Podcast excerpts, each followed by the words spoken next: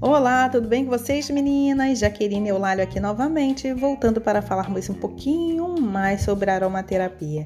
Se você não conhece o meu trabalho, dá uma passadinha no Instagram e acompanha arroba Jaqueline Eulalho. Bom, hoje nós vamos falar mais um pouquinho sobre o óleo essencial de bergamota.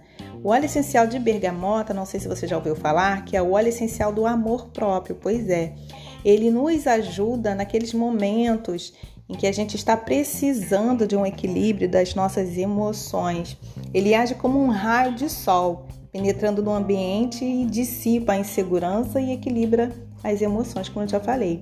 Ele desperta tranquilidade, promove a autoestima e autoaceitação, além de dissolver o medo, a timidez, a autocrítica, aquelas mudanças que a gente tem de humor de repente, irritação e ele é capaz de facilitar o nosso relacionamento com o outro.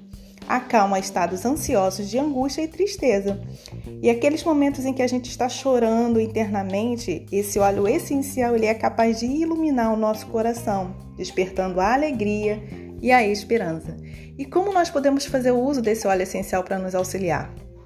Em casos de problemas emocionais, o mais indicado é a inalação. Nós podemos fazer o uso de um colar aromático, colocando duas a três gotas do óleo essencial no colar aromático, permanecendo de 20 a 30 minutos.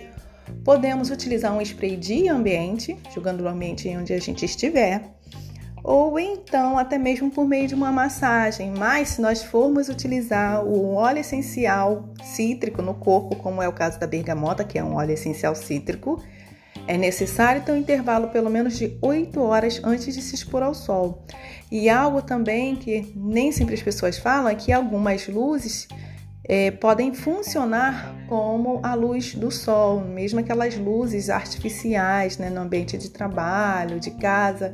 Então tenha sempre muito cuidado ao utilizar um óleo essencial cítrico, tá bom? Beijo grande e até o nosso próximo episódio. Tchau, tchau!